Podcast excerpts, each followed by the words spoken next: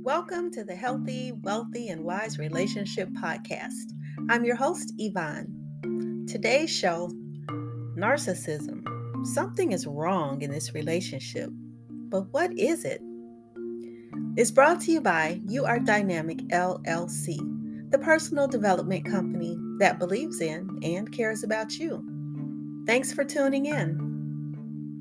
The purpose of my podcast is to help you notice the pattern of negative choices you keep making that are sabotaging your life and allowing toxic people a place in your life. You'll hear stories from the Yvonne Walt and Yvonne-isms, and I'm also famous for playing the devil's advocate by getting you to think about the things that are happening in your life so you can make adjustments along the way, just like I do. Today, I'm going to share a few common terms associated with narcissism. So far in this series on narcissism, I've uploaded an episode about a young lady raised by her narcissistic dad, and also about different people who have had experience with narcissism. I've also uploaded an episode on narcissism and church hurt, and I've even shared my story about being married to a narcissistic pastor. Why this topic on narcissism? Why do I feel compelled to keep interviewing people for this podcast and series about narcissism? Well, because it did a number on me. Let me tell you.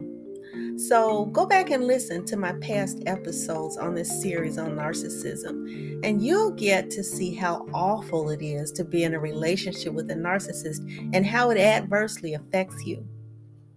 A couple days ago, I was listening to one of Doctor Ramani's podcasts on narcissism, and someone asked, why isn't it considered a crime like domestic violence if it's so bad? And the answer, and this is paraphrasing, because it's so elusive and hard to identify, referring to narcissism. The narcissist presents one way in public and the absolute opposite behind closed doors, and there's no visible wounds. In public, the narcissist is so loving and caring and humble, but it's all a show. It's an illusion. None of how they treat you is real in the beginning. That was the answer. Remember in my introduction, I said that periodically I'd share stories from the Yvonne Vault. Well, here's, here's a short one. When I was dating my ex-narc, I was ecstatic at first. I thought he was everything I ever prayed for. We seemed to have so much in common, and I was telling everyone how great he was, singing his praises, and so was everyone he'd introduced me to. They all sang his praises. And when he asked me to marry him, I thought, finally, finally, I had the man I was going to spend the rest of my life with.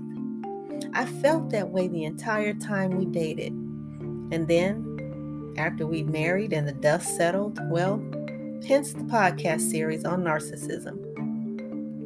It is said that the narcissist wears a mask until the mask slips.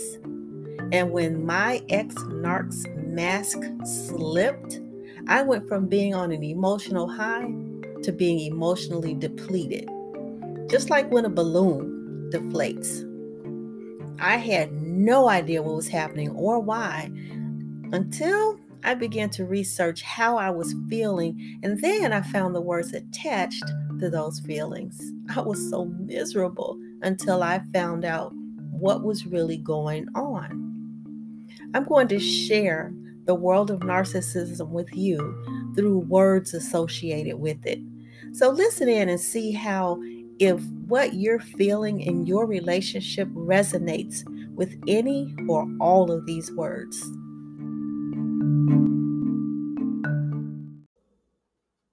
The following terms are from the website narcissist family files dot com.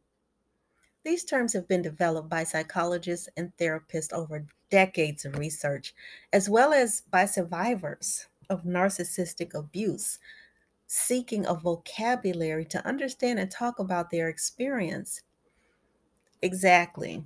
Exactly. I had to seek the words and the vocabulary to understand and talk about my experience. So let's start with depreciation. Depreciation is where the narcissist will start picking you apart and finding fault with you, when at first you could do nothing wrong. That's depreciation. Discard. They will use you for personal gain, and when you're no longer of use to them, they will discard you. They do this because you've become too difficult, difficult to control and manipulate. You no longer give them fuel for their ego, so they have already moved on mentally and physically to someone else who does. According to Doctor Amy Deramos, being discarded by a narcissist is traumatic. Your brain's trauma response is activated because you've lost the person defining your identity and your worth. Devaluation. The narcissist is emotionally primitive or stuck at the developmental level of a young child. Let me repeat that. The narcissist is emotionally primitive or stuck at the developmental level of a young child. They become disillusioned and they devalue you if you are not perfect in their eyesight. And if you're not perfect in their eyesight, you failed. So they begin to express how disappointed they are with you, and they punish you using hostile behavior, judgment, and sometimes, just like I experienced, rage just came out of nowhere. And after that, they abandon you. If they don't physically abandon you and stay in a relationship, then they find ways to omit you from their lives in other ways. And why is that? Because they devalue you and you no longer meet their impossible standards. That was devaluation. Enabler. Now, this is something that is used across the traumatic field of psychology as well as in domestic violence or domestic abuse, and also in narcissistic terminology. Enabler. If you're an enabler, you unknowingly normalize the narcissist behavior because you absorb like a sponge. You absorb the abuse by always avoiding conflict. You even apologize to others for the narcissist behavior. That was enabler. Now, this one is a new phrase, kind of. And the phrase is fawpology, you know, like fake fur. Well, this is a fake apology, fawpology, because a narcissist refuse accountability and believe that they're always right. They rarely, if ever, genuinely, get that word, genuinely apologize. Here's an example for a couple. I'm sorry you think I'm such a disappointment as a mother.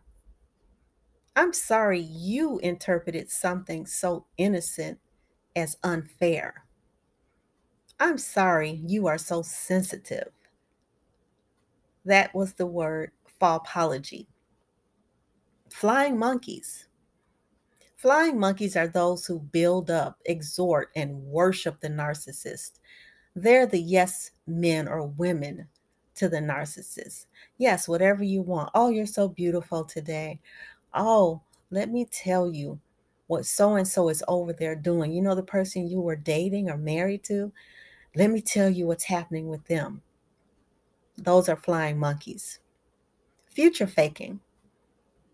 When they make promises of a fake future and your partner responds by engaging, the narcissist feels admired and more secure. They continue using this tactic to keep you in the relationship. Oh yeah, we're going to get married next April. oh, remember when you want to go on that vacation? We're going to do that. As a matter of fact, I've already planned it out. And they're telling you lies about what's going to happen in the future. Gaslighting. This is when the narcissist leads you to question your perception of reality. Remember in the Garden of Eden when Satan questioned God's love to Adam and Eve in Genesis three, verses one through seven? He's like, if God really loved you, he wouldn't keep something from you, would he? And then he told Eve, you will not surely die. Like God told you you would if you eat the fruit, right? Well, narcissists may seem charming at first, but they will likely suck you into a cycle of narcissistic manipulation that causes you to question yourself over time. Gaslighting is an insidious erosion of your sense of reality that creates a mental fog of epic proportions. Gray rock. When you think of a rock, what do you think? Nothing, right? It's just a rock and it's gray. It's dull, non-reactive, and colorless. Well, in gray rock mode, you engage very minimally with the narcissist and his or her circles of enablers or flying monkeys. So you don't engage with them, or you do it very minimally. You don't show or share your thoughts or feelings. You don't react to their antagonism or manipulation. So in short, you make yourself of little interest, just like a gray rock is to the narcissist. That's gray rock. Hoovering. Hoovering is when the narcissist tries to suck you back in, just like a vacuum cleaner does, after you've attempted to cut off all contact with them. They do this sometimes because they feel out of control, because you've wisened up and pulled away. And the reason behind this is they must have total, complete control of you at all times. But here's the caveat, is when they find a replacement source of supply, the new person they found replaces you, and then they may not hoover you until after that supply dries up, or they may not hoover you at all because they know you are no longer going to give them supply. Love bombing. The term love bombing describes narcissists' over-the-top courtship tricks they use when they're chasing you and they're trying to seduce you and make you fall in love with them. It's that wildly romantic behavior that includes constant praise. I remember he used to always tell me, oh, you did so good at this, and I'm you're so good at that, and blah, blah, blah. Promises of undying love, thoughtful little gifts, late night text messages, and anything and everything that the narcissist thinks will secure the love of the person that they've chosen, in essence, you. This intense positive attention is often accompanied by pressure for a quick commitment. So now they've told you how great you are and how they want to spend the rest of their lives with you and blah, blah, blah, and giving you this intense positive attention. And then they try to pressure you into a quick commitment. Unfortunately, once the narcissist actually secures your interest, the love bombing stops, and then it gets replaced by devaluation or indifference. Narcissistic supply. Narcissists depend on you emotionally to sustain their sense of identity and regulate their self-esteem. No contact. People who have been abused by narcissists may choose to cut ties altogether with that person, effectively creating a boundary and going no contact. And this last one, but certainly not least, smear campaign. Narcissists smear you because that's when you've seen that their mask has dropped. So what do they do? They use innuendo, gossip, and just lies to discredit you in other people's eyes. Well, I hope that some of these terms, or all of them, makes sense. Undoubtedly, you've come across them, and now you know what feeling goes along with those words, and that you are not crazy. You are not crazy. Thanks again for being a regular listener to the Healthy, Wealthy, and Wise Relationship podcast and this series on narcissism. This series is going to continue next time with the experience of a young woman who, like me, was married to a narcissist. We'll get to listen into her experience. Shout out to my listeners in the United States, and a special shout out to my listeners in Germany, Romania, Croatia, Australia, the U K, Italy, and Canada. And I did not forget my Android, iPhone, Mac, and Windows listeners. And thanks to Spotify, I found out that most of my listeners are in the podcast addict category, but someone's listening through web browsers. Also, they're listening on platforms like Apple and Google. And when you get a chance, mosey on over to the Jafura Fox Show and the Messy Can't Stop Her podcast, because they were so gracious and generous to invite me as a guest. So you'll get to see what we talked about on their shows. Remember, I want to hear from you. There's questions that are asked at the end of this podcast, and I want to interact with you. So go ahead and answer those questions. Leave your comments at yvonne the author at gmail dot com and share about this podcast so you can let others know what's happening in the world of Healthy, Wealthy, and Wise Relationship podcasts. Reach out and tell me where you're listening from too. And until we meet again, I want you to always remember that you are dynamic. Why? Because despite everything you've been through, you're still here.